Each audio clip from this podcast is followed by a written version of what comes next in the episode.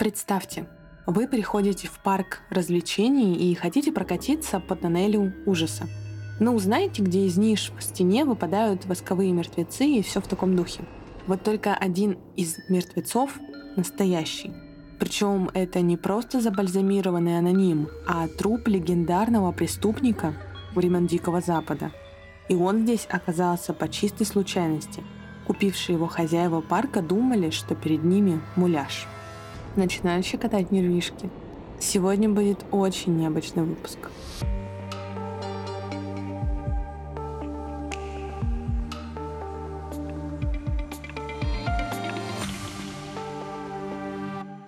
Привет! С вами Ксения Чакелева и новый сезон подкаста «Смерть на все случаи жизни». И это первый выпуск 2024 года. Офигеть, подкасту уже на самом деле идет третий год. Я в шоке. Это подкаст о смерти и все, что с ней связано. Новый сезон посвящен самым необычным захоронениям и кладбищам. Мы с вами погрузимся в прошлое и антропологическое, загадочное и сокровенное, обыденное и странное. Сегодня расскажу вам об истории человека, чья посмертная жизнь была более насыщена и необычна, чем при жизни. Это история про Элмера Маккерди. В декабре 1976 года в калифорнийский парк развлечений Пайк прибыла съемочная группа телеканала American Broadcasting Company – Телевизионщики хотели снять эпизод научно-фантастического шоу «Человек за 6 миллионов долларов». В этом выпуске главный герой фильма должен был проехать сквозь тоннель с живыми мертвецами. Судя по всему, некоторые из них по сюжету оказывались настоящими. Но по невероятной иронии так и оказалось.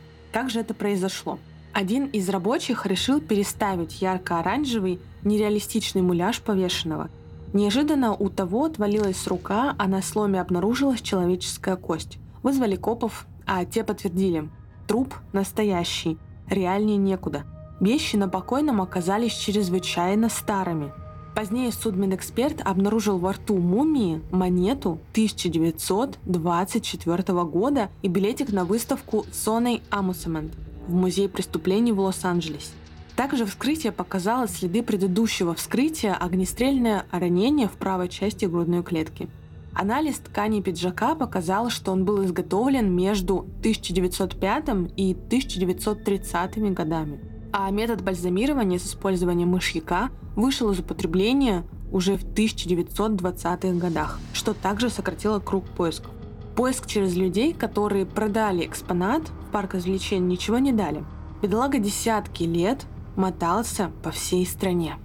Этот многострадальный труп успел сняться в паре низкобюджетных фильмов, постоять на паре кинотеатров, привлекая внимание публики. Он поколесил во многих цирках, повалялся в паре музеев. Особенно иронично, что со временем его цена падала. С какого-то момента все новые хозяева думали, что это муляж, да еще и нереалистичный. А кто-то вообще додумался выкрасить мумию в ярко-оранжевый цвет – кто он такой, кто его убийца и что это вообще, черт возьми, значит?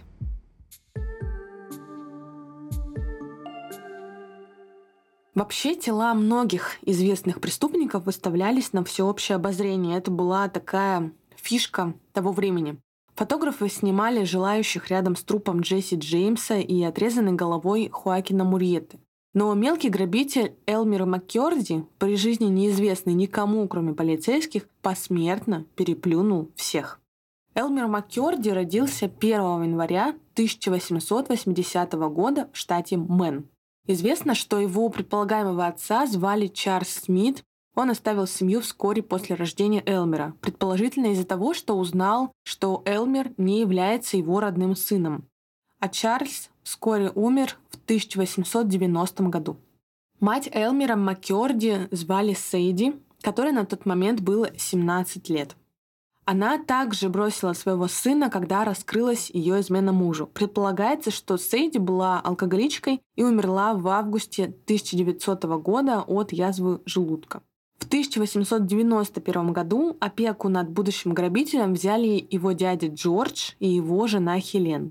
Спустя годы Сейди рассказала Элмеру, что она является его матерью, а не Хелен. Его дядя и тетя были очень занятыми людьми и уделяли Элмеру мало внимания, из-за чего он собственно, с 12 и 14 лет начал употреблять алкоголь, и эта проблема преследовала его всю жизнь. Также есть факт, что как раз-таки новость о том, что Хелен и Джордж не являются его родными родителями, также заставила Элмера привлечься к алкоголю.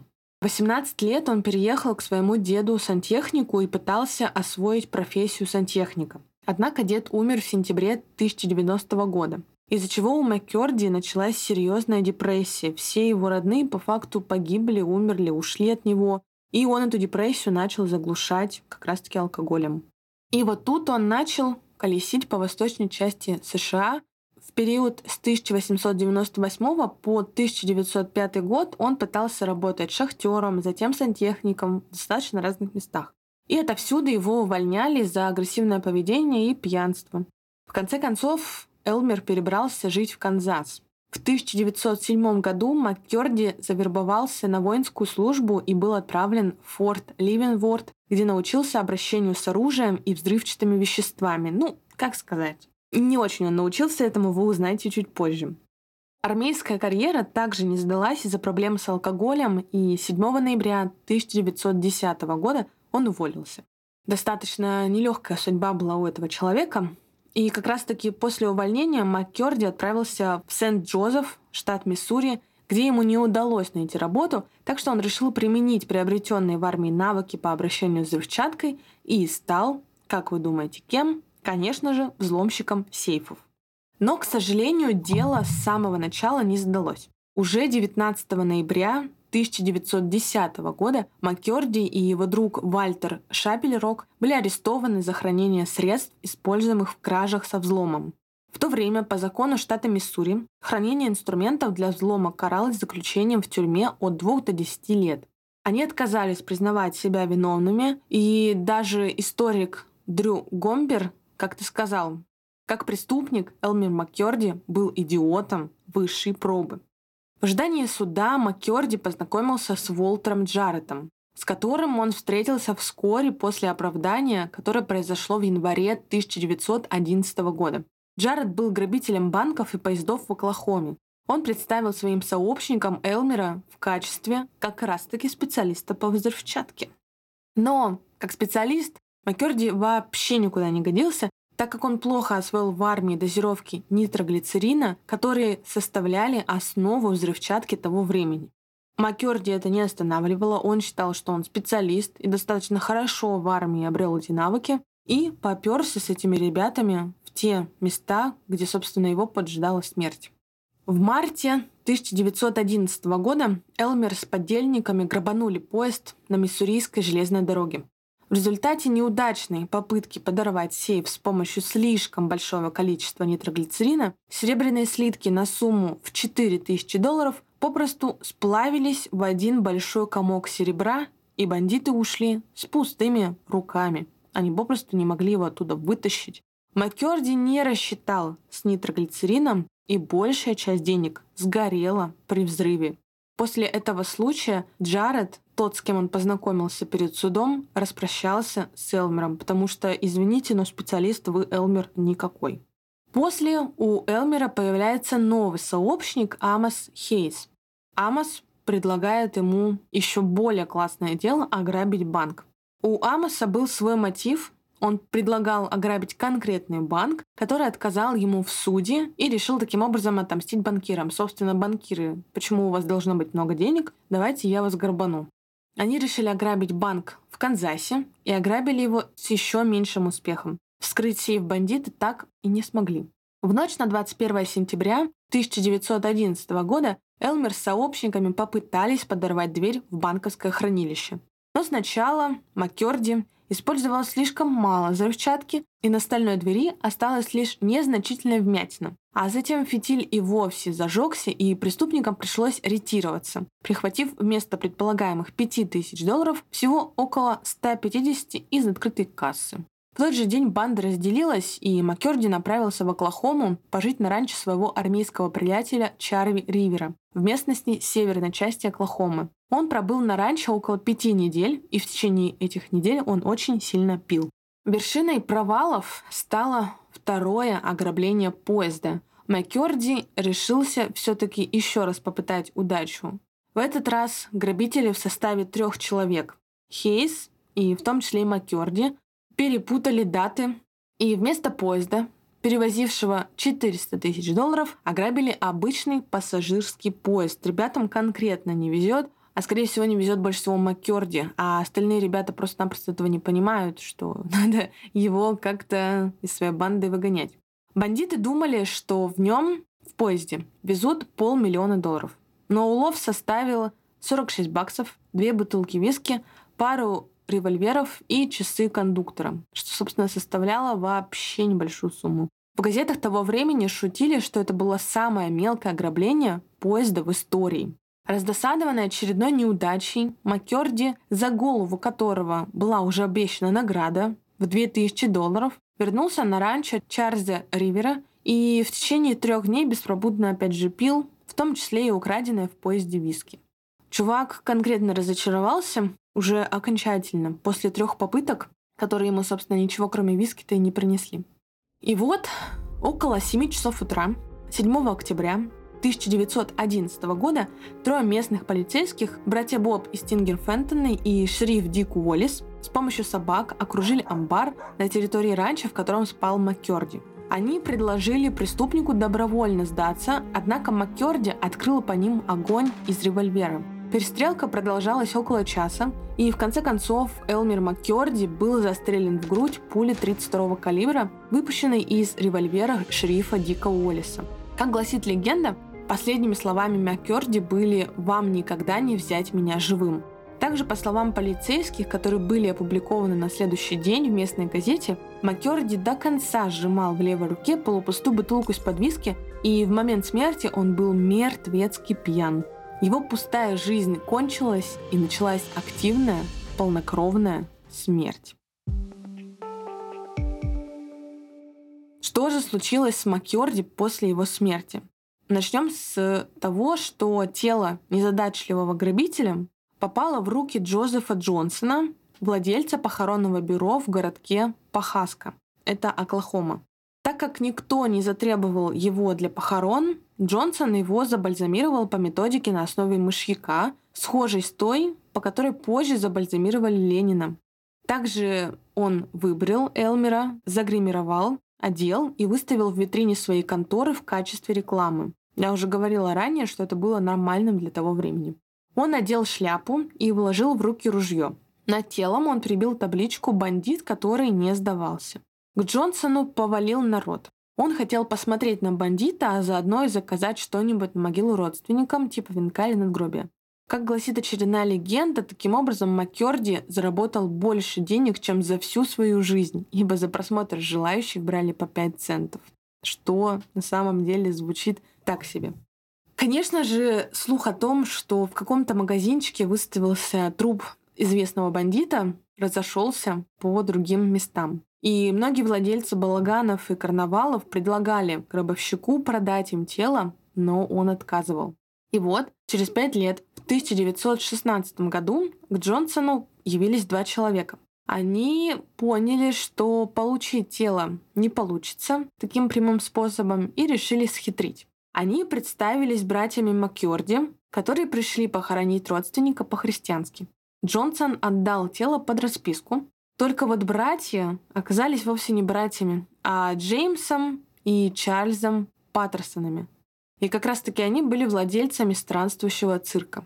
Слава о забальзамированном бандите расползлась далеко за пределы Пахаски, и циркачи решили, что им неплохо было бы завладеть. С 1916 года по 1922 Маккерди выставляли в цирке Паттерсонов под табличкой «Бандит», которого не смогли взять живым.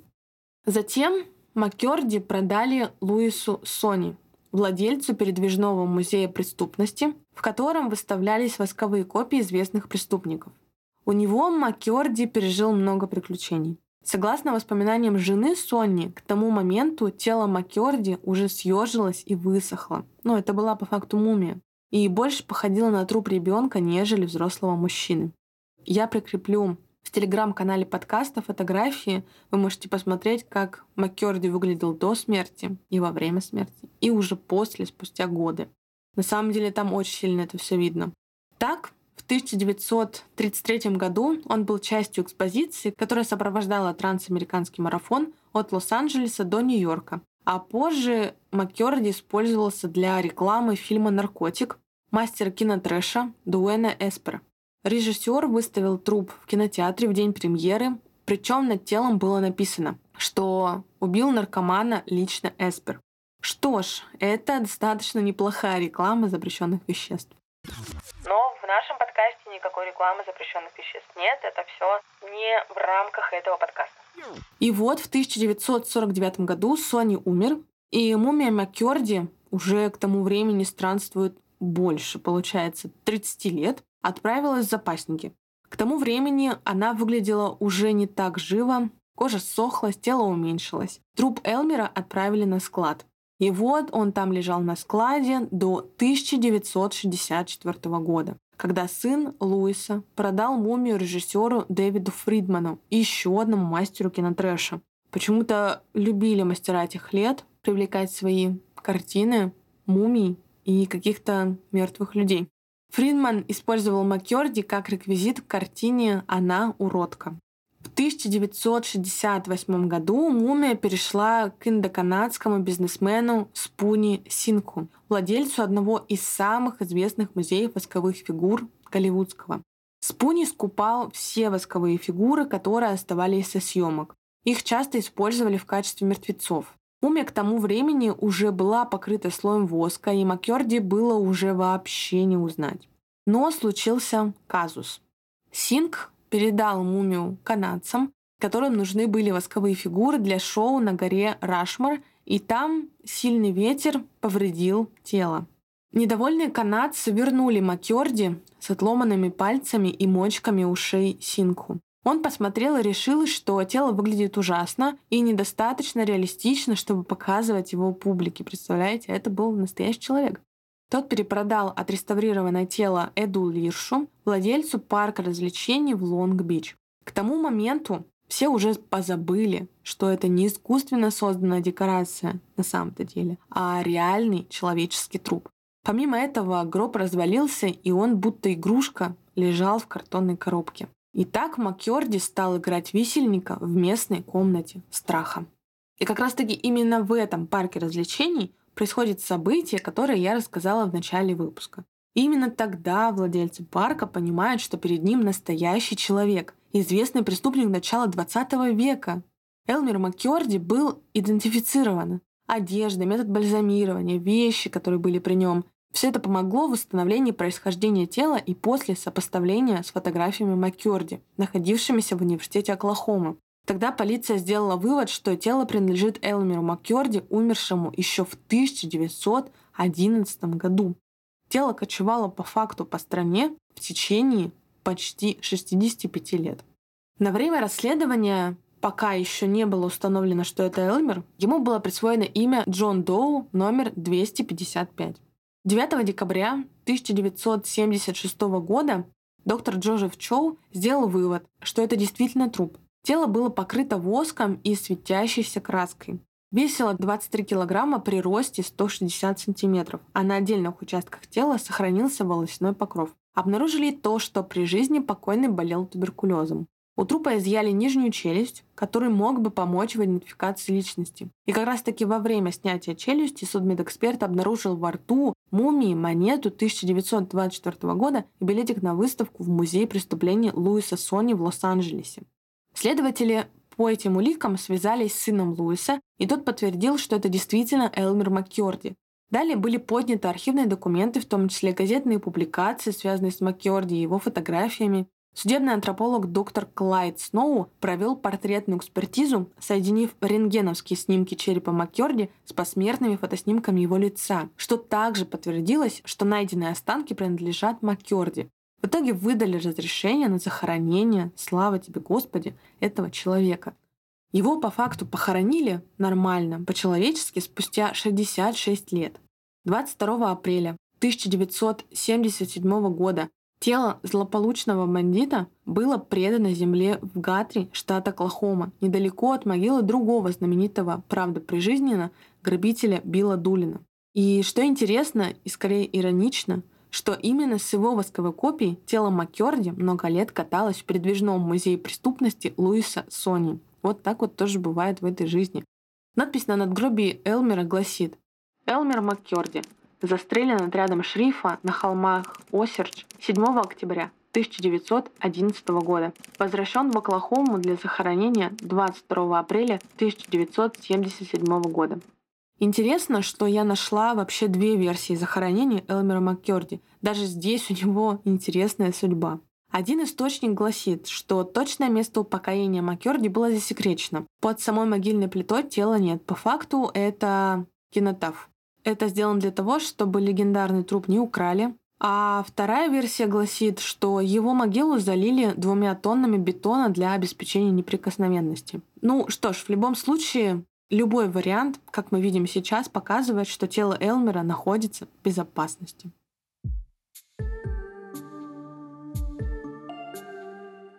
Вот такая вот интересная история. И на самом деле, пока я готовила этот выпуск, выпуск получился достаточно коротким, но я бы хотела, наверное, здесь сказать, что я на самом деле никогда не встречала подобной истории, и для меня это реально какая-то уникальная вещь про то, что насколько же мы можем быстро забыть о чем-то.